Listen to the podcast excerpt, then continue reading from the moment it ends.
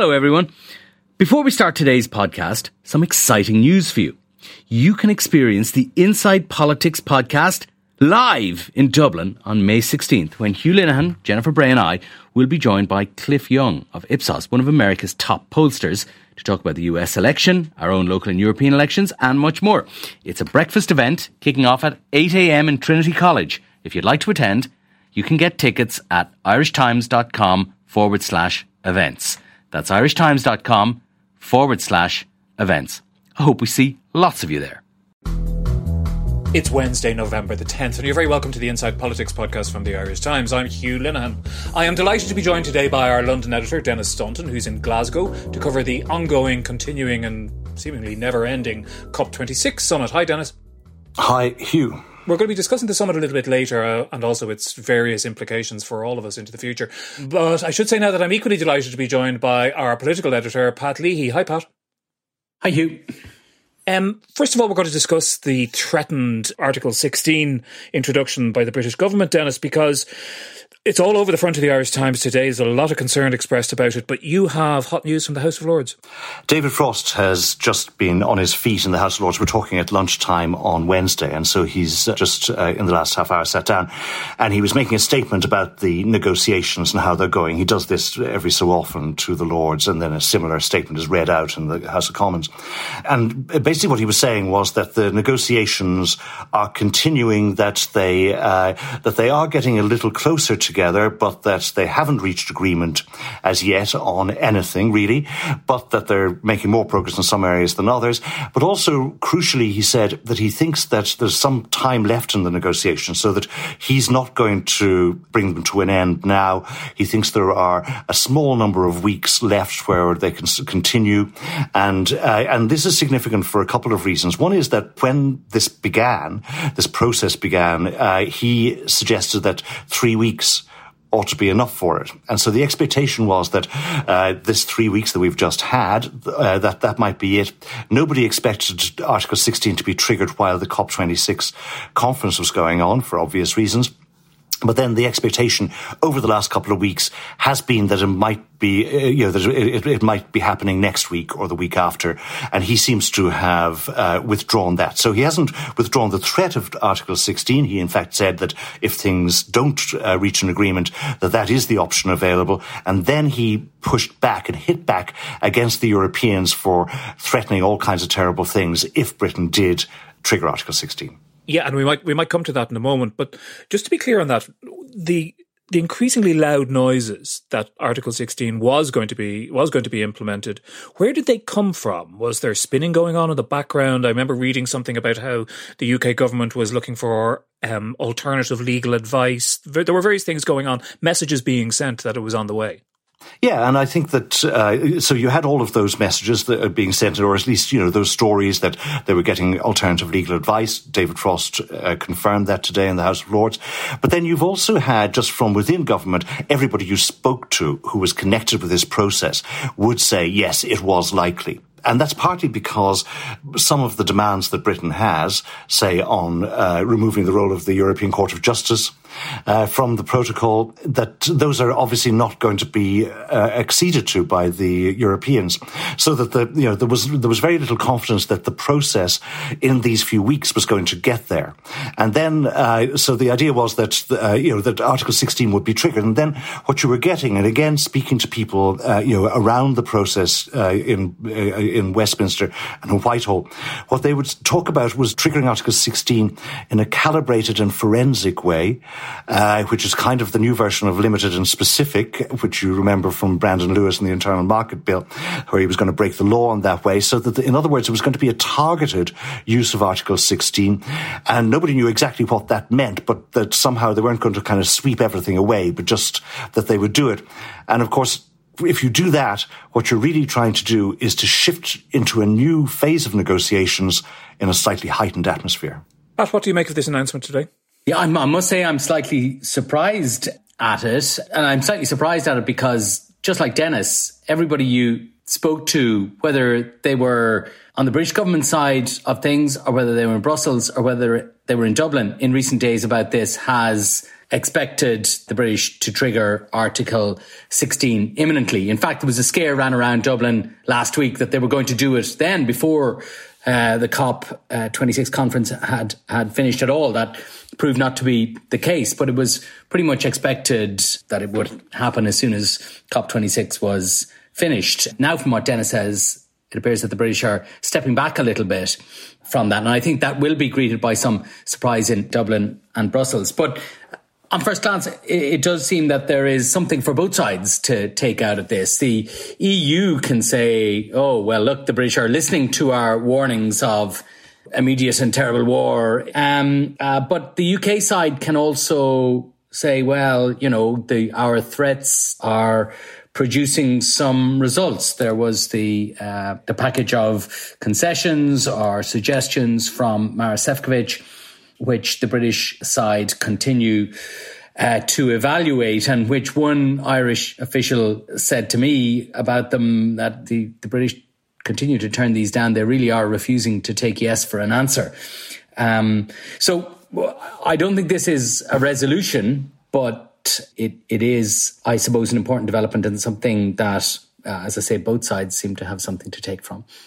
Denis, what what are we to to make of all this? I mean, lots of commentators, including Pat in his Saturday column, have you know, cast aspersions on, I suppose, the good faith um, of the British government in this matter from the, the initial agreement of the Northern Ireland Protocol through this process, through the reaction to what were real concessions from the EU side in the in the negotiations over the last few months, where the the tactical approach or strategic approach seemed to be always be we'll take it but we want a lot more.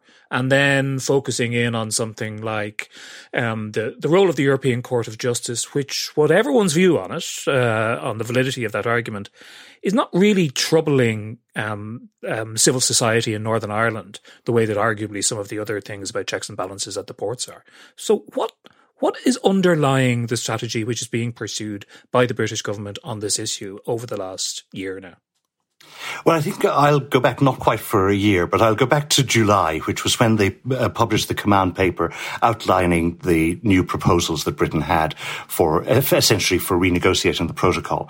And in those, uh, in that command paper, David Frost said, "We believe that the conditions are there for us to be legally justified in triggering Article 16."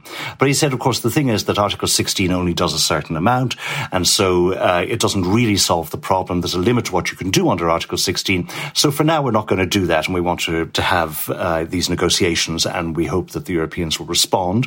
And what they wanted was uh, a, a, couple of things. One thing they wanted was a standstill, which was that everything remains the same, so that all the kind of the grace periods would would remain in place, but also that the Europeans would pause their legal action against Britain. And so the Europeans did that, and then they wanted the Europeans to come up with some kind of proposals. And then uh, in October, the European Union did come up with this set of proposals about the trade flows and making that a much, much, much easier. And that was much more generous, it appeared, than most people expected. And that came at the end of a process which had involved the Irish government and the unionist parties in Northern Ireland and the other parties in Northern Ireland. And essentially what the Irish had said to the Europeans was the unionists need a political win. And so when this deal was being proposed by Šefčovič, it was very much framed as being for the people of Northern Ireland, not a prize for Boris Johnson. So this did appear to give them a win. But then, just before it was published, when it was clear how big and how generous it was going to be, then David Frost went to Lisbon and he made a speech where he stepped all over it. And he said, actually, what's really important to us is the European Court of Justice. And that also stepped over the win for the European, for the Unionists because they couldn't be less interested in the sovereignty of Northern Ireland than the British government. So the unionist leaders had to kind of go along with this, even though none of them had ever raised the issue. So, so what was the purpose of the threat of triggering Article 16? The purpose of that was that you would move the thing onto a new level of negotiations because what Article 16 does is the first thing it does is that it creates a period of a further period of, of a month of negotiations. And then even if the thing is triggered and, and it's already there, then the idea would be there'd be a heightened atmosphere. But what changed in all of this was that David Frost, I think, left it too late. Had he done it actually in the summer. The shock value would still have been there. The Europeans hadn't really got their act together in terms of how they were going to respond to it. And so what's happened in the meantime is that the Europeans have decided that we've made this enormously generous offer. Uh, this is actually pushing to the limit, and some member states would say beyond the limit of what our generosity should allow. And yet, they're coming back and, as Pat says, they're not taking yes for an answer. And so in those circumstances, what are we going to do? We can't just allow them to continue to carry on in this way. So it must be made clear if you trigger Article 16, two things. One is all this calibrated and forensic, you can keep it. We don't care. That basically is the same thing. If you trigger Article 16, you're pressing the nuclear button. And you know what? We'll press a nuclear button over here too.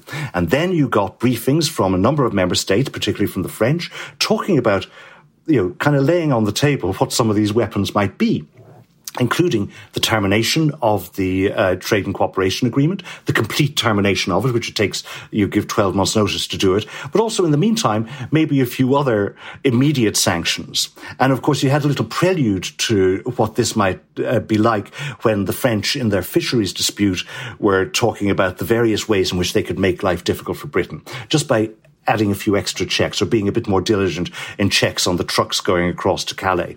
And you remember a year ago when uh, there were trucks, uh, you know, queuing up in Kent, it only took about three days before the whole country here went crazy about it. So, in that sense, the Europeans laid out the fact that they are thinking about a much more uh, aggressive response if Britain does that. That changed the calculation. And so what David Frost appears to have done now is to say, well, we may still do this, but right now it's in our interest just to step back for a moment and see where this thing goes. And I'll come to, back to you in a sec, Pat, but could I just follow up with that, Denis, and ask you, was it then, do you think, the British and British government anticipated that if they triggered Article 16, that, as you say, essentially there's a, there's a year's grace period for those negotiations to take place. So in terms of the, the overall trade agreement with the EU and the UK would not be affected. And I saw an analysis somewhere which suggested that the UK government expected that over the course of that period, they would demonstrate through facts on the ground, actually, that you didn't need all this falderall of the Northern Ireland Protocol, or at least in its complex current existence. And you would have you had already proved their case essentially, and that therefore they would win on that basis. But that's in the expectation that that the EU would just sit there fairly emolliently, as it has done, I, I would say, pretty much for the last couple of years.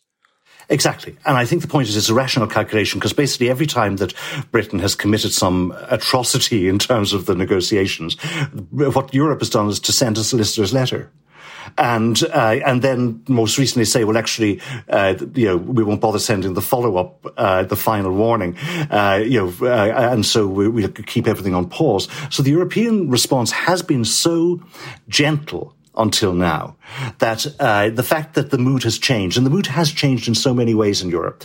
So the fact is, like, obviously, you always had the French being quite hardline, the Dutch, uh, you know, despite being traditionally friends of Britain, the Belgians. It was interesting that you saw, say, the, the two countries most exposed uh, to any collapse of the trade deal, Belgium and Ireland, being out in the forefront of the last couple of weeks in saying that this is a real possibility.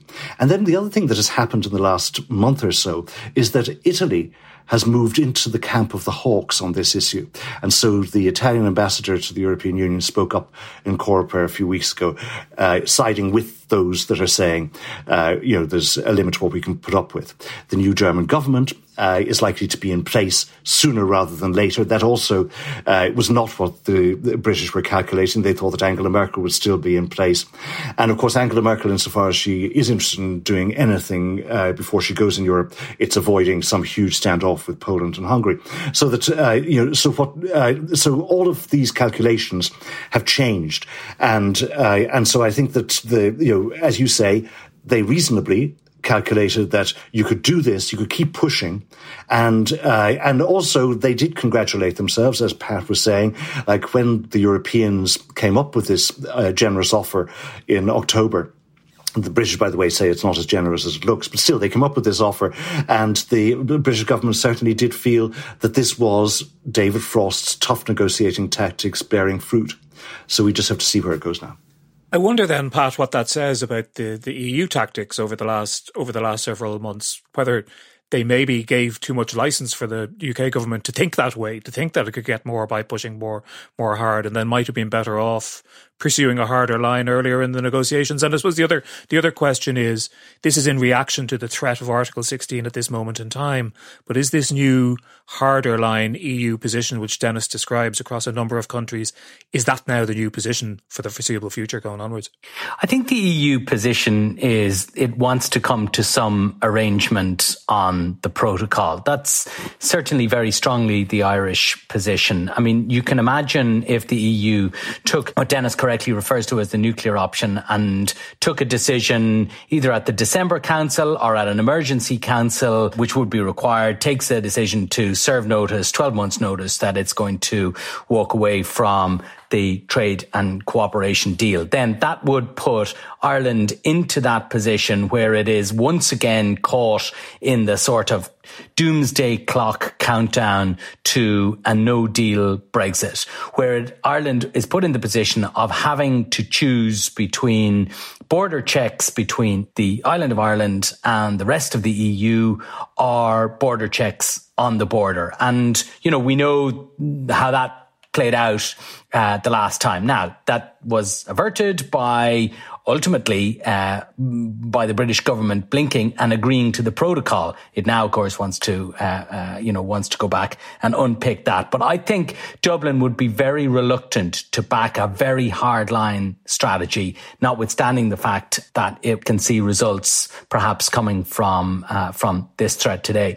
I think what the move does. But isn't the case? Sorry, sorry, Pat. Pat, isn't it, isn't it the case though that what Denis described, the previous policy was largely driven by the Irish government seeking to give a, a, a win to uh, to the unionist parties in Northern Ireland in particular, and framing the Sefcovic propo- proposals very much in that light, and that um, it's clear didn't work, wasn't sufficient. If that was the strategy, then it was probably ill chosen because the unionist parties cannot accept a win if the British government says that it's a defeat. Um, now, y- you might have thought. But as Denis says, the reason as Denis says, the reason why they did that was because the British government then turned around and described it as a yeah. defeat, not because of anything happening in Belfast. Yes, but ultimately the British rate runs in Belfast, not just legally but also politically. Now, you you could say that if there was more imagination and uh, you know, dare one say it, independence of thought in Stormont, that a way of pushing the British government into a better acceptance of the Sefcovic proposals would be a position taken by the Assembly or a vote taken by the Assembly in favour of it. But there doesn't seem to be any. Uh, I mean, I've heard that suggestion made in Irish government circles, but it doesn't seem to be remotely near getting off the ground uh, in Stormont. I think that one other thing that perhaps the move today may do is it fuels the impression in Dublin and in at least some of the uh, EU that there isn't really a strategy at play in uh, in London, or if there is a strategy, then it's a purely political one, which seeks a kind of a constant low level conflict between the EU and the UK. Now, you put that to British government sources, and they absolutely hotly dispute both the fact of it and the analysis that lies behind it. But it is equally fervently believed in uh, at least parts of Brussels and uh, and Dublin. Yeah, what do you think of that, Denis? I, I always think of Dominic Cummings' description of, of Boris Johnson as a supermarket trolley. In other words, something with no real mind of its own, wandering hither and thither, and who knows what it's going to do next because it has no guiding guiding principles. And there does seem to be a bit of that about this. I mean, I was wondering if you played out the various scenarios, which lots of people have been doing over the last few days, they were all rather bad for the Tory government. You know, shortages in the run up to Christmas, if if things clogged up again at the borders, as you described earlier, or indeed back into a whole no deal clock ticking thing for the whole of next year, which again wouldn't be terribly attractive for a government which is allegedly thinking of having a having an election the following year. Yeah, I think that's right. But, uh, but certainly I mean, you know, all of that is true about Boris Johnson, but other things are true as well, which is that uh, he sometimes his counterintuitive uh, or you know his his particular political instincts, even though most people people think they're crazy, they sometimes work, and uh, and he is the central and the crucial figure here. Uh, you know, it, it is his decision. He is, as everybody keeps saying, the one who has been most hard line on it. But at the same time, he's also uh, one of his political gifts is that he will reverse very quickly when he has to, and you saw that in uh, you know in agreeing to the protocol in the first place. So I think you know you know that's one thing. I think that you know there is a potential uh, strategy. Know, there's an alternative, should we say? Like if the you know if David Frost and company have decided, have concluded that actually, as I believe, that the uh, the the calculation that the uh, that the move towards Article 16 was based on, that the circum that that's, that that's changed now, and so that it wouldn't achieve what they want to do, then the alternative, of course, is actually that you do slow everything down, and you actually do get to what Pat was talking about this kind of frozen conflict where the thing is not resolved. So in other words, what you would do is that you would keep rejecting what the European Union is offering, but you don't actually trigger Article 16. You also then are creating facts on the ground, not in the, in the dramatic way that you would if you imposed the command paper, but just by virtue of the fact that right now the, um, the you know, the protocol is not being implemented in full. So it's going to be quite hard to say in a year's time after it's it's been running like this for two years that uh, you know the single market is at enormous risk if there actually has been no apparent risk of the single market in running it this way. It's also a fact, I think, that it's much easier for the Europeans to get galvanized around a very robust response to the British doing something but the British not doing something, it's rather more difficult. So, in other words, uh, you know, at what stage do does somebody say in Brussels, "Hey, have you noticed? It's now another few months, and we really haven't got any resolution of this, and we still have all these grace periods going on, and nothing's happening. Uh, so let's all impose sanctions on Britain. Well, I just don't think you're going to get that. So if I were advising the British government, which I thank the Lord I'm not, so, sir, you know, uh, then I think I would say that actually uh, go with what David Frost appears to be doing today. Step back and do very little. This was Helmut Kohl's principle of governing, which he called aussitzen, sit it out.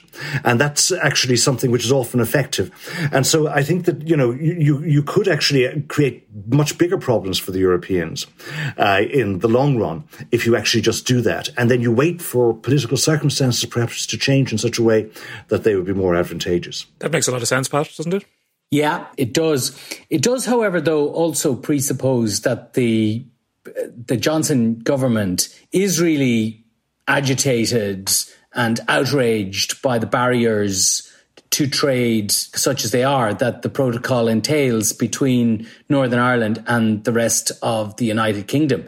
That's not really something that is believed, certainly in, in Dublin and perhaps in parts of Brussels as well.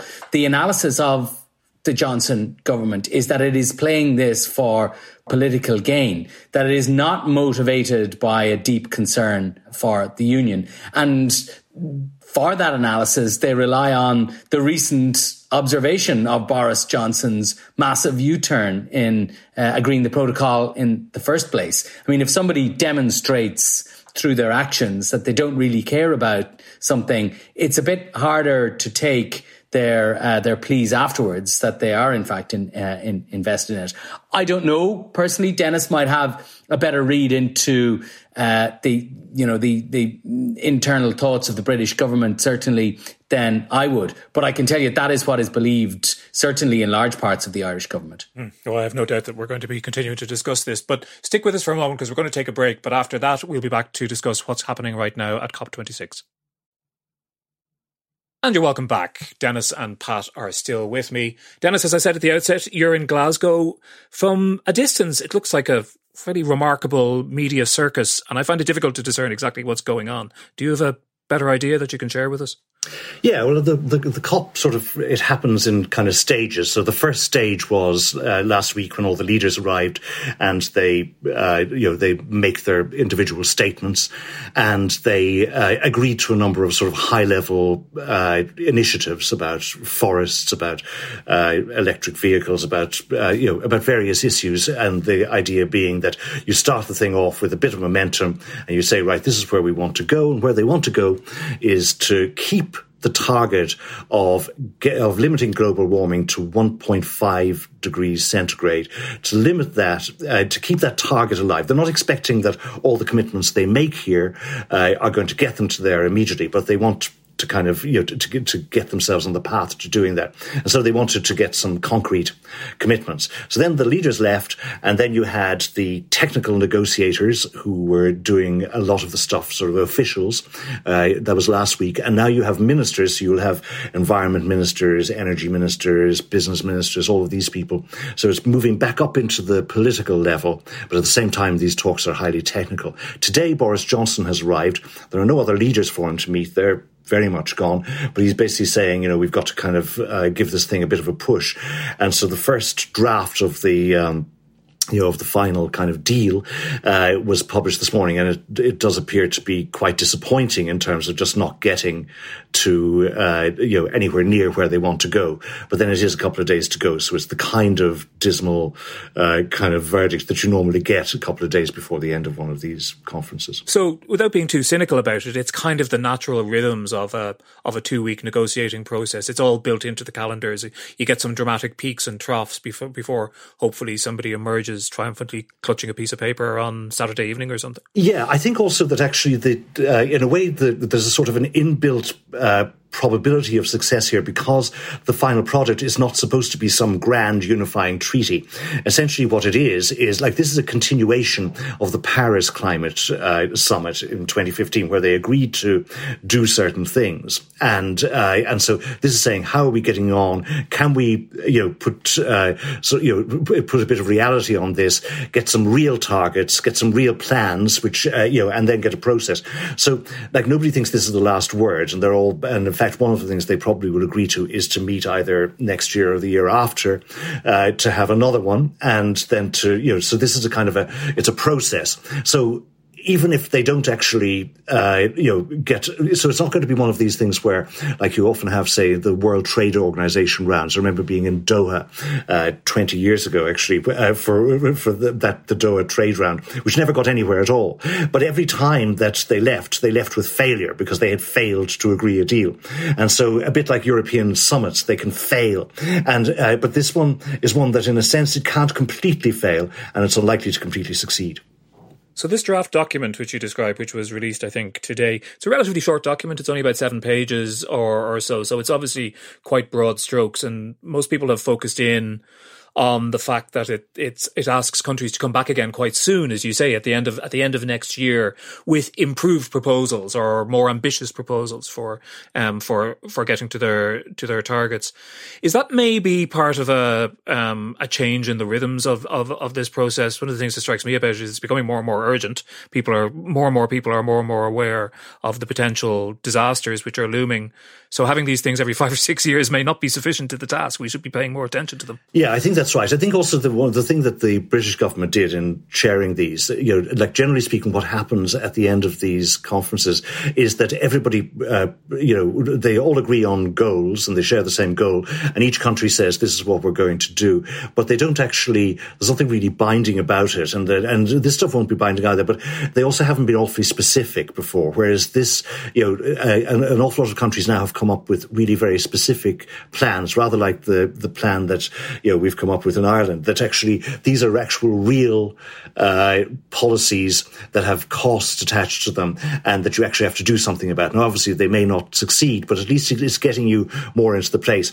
The problem, though, is that uh, on the basis of the analysis that the experts have been given this week, this stuff will get to it. Like what they've promised so far might get us down to 2.7 or 2.4. And we now know that even uh, at two degrees, which was you know what the initial aim had been, sort of uh, somewhere below two degrees, that actually all kinds of terrible things happen then. So that when, uh, you know, if you really don't get close to two degrees uh, at the end of this week, you're really kind of giving yourself an awful lot of ground to make up uh, over the next year or two. How does this all intersect with, you know, quite dramatic changes we've had in government policy in Ireland over the last year or so, Pat? They, does, will it impact them further um, over the next over the next year or two? The, the proposals coming out of Glasgow. I think um, more important is the national plan in uh, in Ireland, which gives effect to reaching those targets as set down in Glasgow or as uh, agreed in Glasgow. And the big difference, of course, is now that because of the climate legislation that was passed by the Oireachtas earlier this year is that those are now legally binding targets for this government and the next government, uh, unless it repeals the climate uh, legislation, uh, that it, that it has to legally take steps to achieve. Now, achieving them, of course, is going to be extremely difficult. I mean, you look at like two of the big areas in home heating, which you know requires you know, a massive retrofitting program and transport, which aims to have a million electric vehicles on the road by 2030. I mean, immediately people have asked questions about, you know, the capacity to achieve the level of retrofitting and insulation and so forth that uh, is required to cut emissions on home heating and the capacity not to mind the actual public will to buy electric vehicles and give up diesel and petrol vehicles, but whether those, uh, you know, whether there will be the supply of electric vehicles, whether there will be the charging points to make them viable, and you know all those sort of you know practical capacity uh, issues that I think the plan will run, run up against. That having been said, I think if they were to achieve most of their targets or were to be on course to achieve most most of their targets by the middle of the decade, I think the the Green Party, which is the driver of all this, of course, uh, in uh, in government, would be reasonably satisfied, notwithstanding the fact that many of its members and supporting NGOs might say we are not doing uh, enough, but we will be doing vastly more than we are doing now you hear a lot of pushback in Ireland, Denis, and I'm sure in lots of other countries too. And when these proposals are brought in by by national governments at the national level about how how little impact little Ireland can have when if China or India or Russia don't pull their weight, or if Bolsonaro doesn't stop what he's doing in Brazil, or whatever it might be. I mean, are there major recidivists who uh, whose lack of cooperation, I suppose, is going to have a major impact on the ability of, of us all to, re- to have any chance of meeting these targets. I mean, obviously, some of the leaders from those countries weren't there last week. Yeah, there are remarkably few like full blown recidivists or, or, opponents of the whole thing. So, if, for example, if you look at China, the uh, Chinese President Xi Jinping didn't uh, travel to Glasgow, but he hasn't left China since before the uh, the pandemic began, and uh, and so and likewise, uh, you know, China has been quite uh, cautious in terms of making or joining in these very ambitious commitments. But at the same time, China is doing an awful lot itself, but it's doing it kind of on its own terms in terms of reducing emissions, part, you know, chiefly for its own good reasons. You know, so so I think that you find that, and then you also found that say countries like Indonesia and Brazil signing up to the uh, the deforestation uh, agreement. Indonesia uh, sort of wriggled a little bit, uh, you know, in the days afterwards. But you actually are finding countries that had traditionally been very reluctant to go anywhere near uh, any of the measures required that they're actually at least signing up to doing something, and they're not kind of you know uh, completely rejecting them. So, uh, so I think that the and that's partly to do with what you were describing in terms of the mood changing. That uh, in a way, this whole you know, if we were talking even a, a couple of years ago, the whole business of cl- of the climate change deniers would still have been somewhere on the menu. Like you don't hear about any of that anymore. You hear just about people uh, being you know a bit reluctant to kind of do their bit, and so I think that's sort of where you are. So I think that it's not, you know, we're not in, in as bad a place as we would have been a couple of years ago. I think there might be one or two climate change deniers still left in the in the seats of the of the Dáil from time to time. If I to listen to what to what they're saying, Pat, uh, I suppose from an Irish perspective, finally there is a way, isn't there, that that these kinds of international agreements help a government in terms of giving them some cover in the same way that successive Irish governments have been able to blame Brussels for introducing things that were good for us but that we didn't necessarily want? Yeah, it gives them political cover, but only limited cover. And one of the things I think that will be interesting to watch is if there is a change in government after the next election. Uh, and, you know, if there is, perhaps some of it might come about because of the unpopularity of the present government due in part, not uh, in toto, but in part to some of the climate measures that they will have introduced by then. The carbon tax isn't particularly popular. Sinn Féin says uh, there shouldn't be any increases in in the carbon tax there. Most people's tip at this point to lead the next government. So I think that'll be one thing to watch. But I think the you know the game changer for I mean I suppose there's two aspects, two game changing aspects of it. One is the greater awareness of climate change amongst the public. Now, we shouldn't get carried away by this, and the public will be grumpy and perhaps unwilling to accept some climate measures. But there is a global movement. Ireland is not unique in this. There is a global movement of awareness and willingness, at least in part, to do something uh, about climate change, notwithstanding the inconvenience or impoverishment, perhaps, that that may uh, require for some people. Um, the other thing is, I suppose, the what I referred to earlier. It's the fact that these targets are now enshrined in law. So any future government must either break the law or change if it is not going to reach these targets. And that, I think, is probably the biggest achievement of the Green Party in government so far and demonstrates, from a purely political perspective, the success of their participation in coalition up to this point, at least. A last question on a different subject to you, Denis, because it pertains to your old, your regular stomping ground at Westminster, and that's the the question of Tory sleaze. It's a hearty perennial in the British media, and it's it's reared its head again quite dramatically last week with a fairly incompetent attempt by Boris Johnson's government to protect one of his older friends, perhaps no longer a friend after what's happened over the last week or so. And then I see another story today about the Tory MP Geoffrey Cox.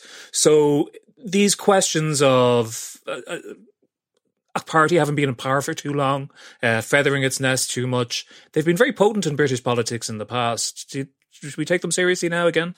I think we should take them seriously, partly because the interests of Conservative MPs and the interests of the public, or at least the uh, prejudices of these two groups, are not aligned on this one. And Boris Johnson wants to please both of them. And so uh, what you described was Boris Johnson trying to save Owen Paterson, former Northern Ireland Secretary, uh, long-standing Brexiteer, uh, from being censured by the House of Commons and suspended for 30 days because he had been taking 100,000 a year from two companies and asking various questions of ministers and arranging meetings and essentially breaking the rules. There was a great deal of sympathy for Owen Paterson because his wife took her own life last year. He uh, connected uh, her suicide with the pressure of this investigation. And so a lot of his friends in the Conservative Party wanted to save him. Uh, Boris Johnson made a mess of it. And not only did it mean that uh, Owen Paterson has now resigned as an MP, but also all of the Conservative MPs, all MPs MPs are now under scrutiny for their second jobs, for all of their. So uh, journalists going through the register of members' interests, looking at everything they've done, things that nobody cared about last year, they suddenly all care about now. Geoffrey Cox is a particularly uh, you know high profile example because he's been making about a million a year, uh, part of it by being in the Virgin Islands uh, to do his work as a barrister, and so uh, but he's sounding quite defiant today. But the problem is that Boris Johnson has made life very difficult for Conservative MPs and uh, and he can't really side with the MPs and say it, everything is fine, the system as it is now is fine. If the public feel as if it's outrageous that people who are earning eighty two thousand a year feel as if that's not enough, but an awful lot of Conservative MPs uh, feel as if it's not nearly enough to uh, to manage the lifestyle that they want, and so that's a, a conflict that Boris Johnson finds himself in the middle of. Was Geoffrey Cox just working from home in the same way as many of us are? You know, you know to be honest, I'm speaking to you now from a idyllic small island in the Indian Ocean. I mean, is there uh, is, was that just part of the rules as they as they proposed with remote working, or can an MP can MPs all work from the Caribbean should they, should they so wish?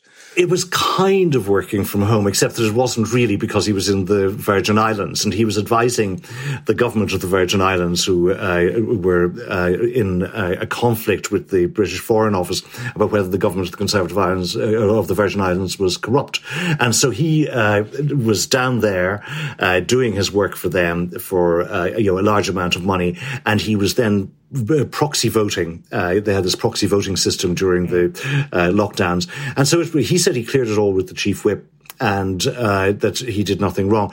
Something more dangerous to him has uh, come to light there this morning because the uh, the Times newspaper has found a video where he appeared to be appearing at a hearing uh, in one of these cases from his House of Commons office, and that's absolutely against the rules. You could only use the House of Commons for your public business, not for any of your private business, and that's been referred to the Standards Commissioner. He says he'll abide by uh, whatever decision uh, comes out of that, but that he doesn't think he broke the rules. Does any of this have any resonance for our own representatives more locally, Pat? Mm, not that I can immediately see. I just hope that Denis doesn't use his House of Commons offices for uh, any purposes other than those which they are. Uh, I, I, I think I can speak for Denis that he's perfectly satisfied with his excellent Irish Times salary and doesn't feel the need. Absolutely right. Certainly right. And that's true of all of us. And on that happy note, we will leave it there. Thanks very much to Denis and Pat. Thanks to Declan Conlon, our producer. You can mail us with your thoughts and prayers at politicspodcast at irishtimes.com. But until the next time, thanks very much indeed for listening.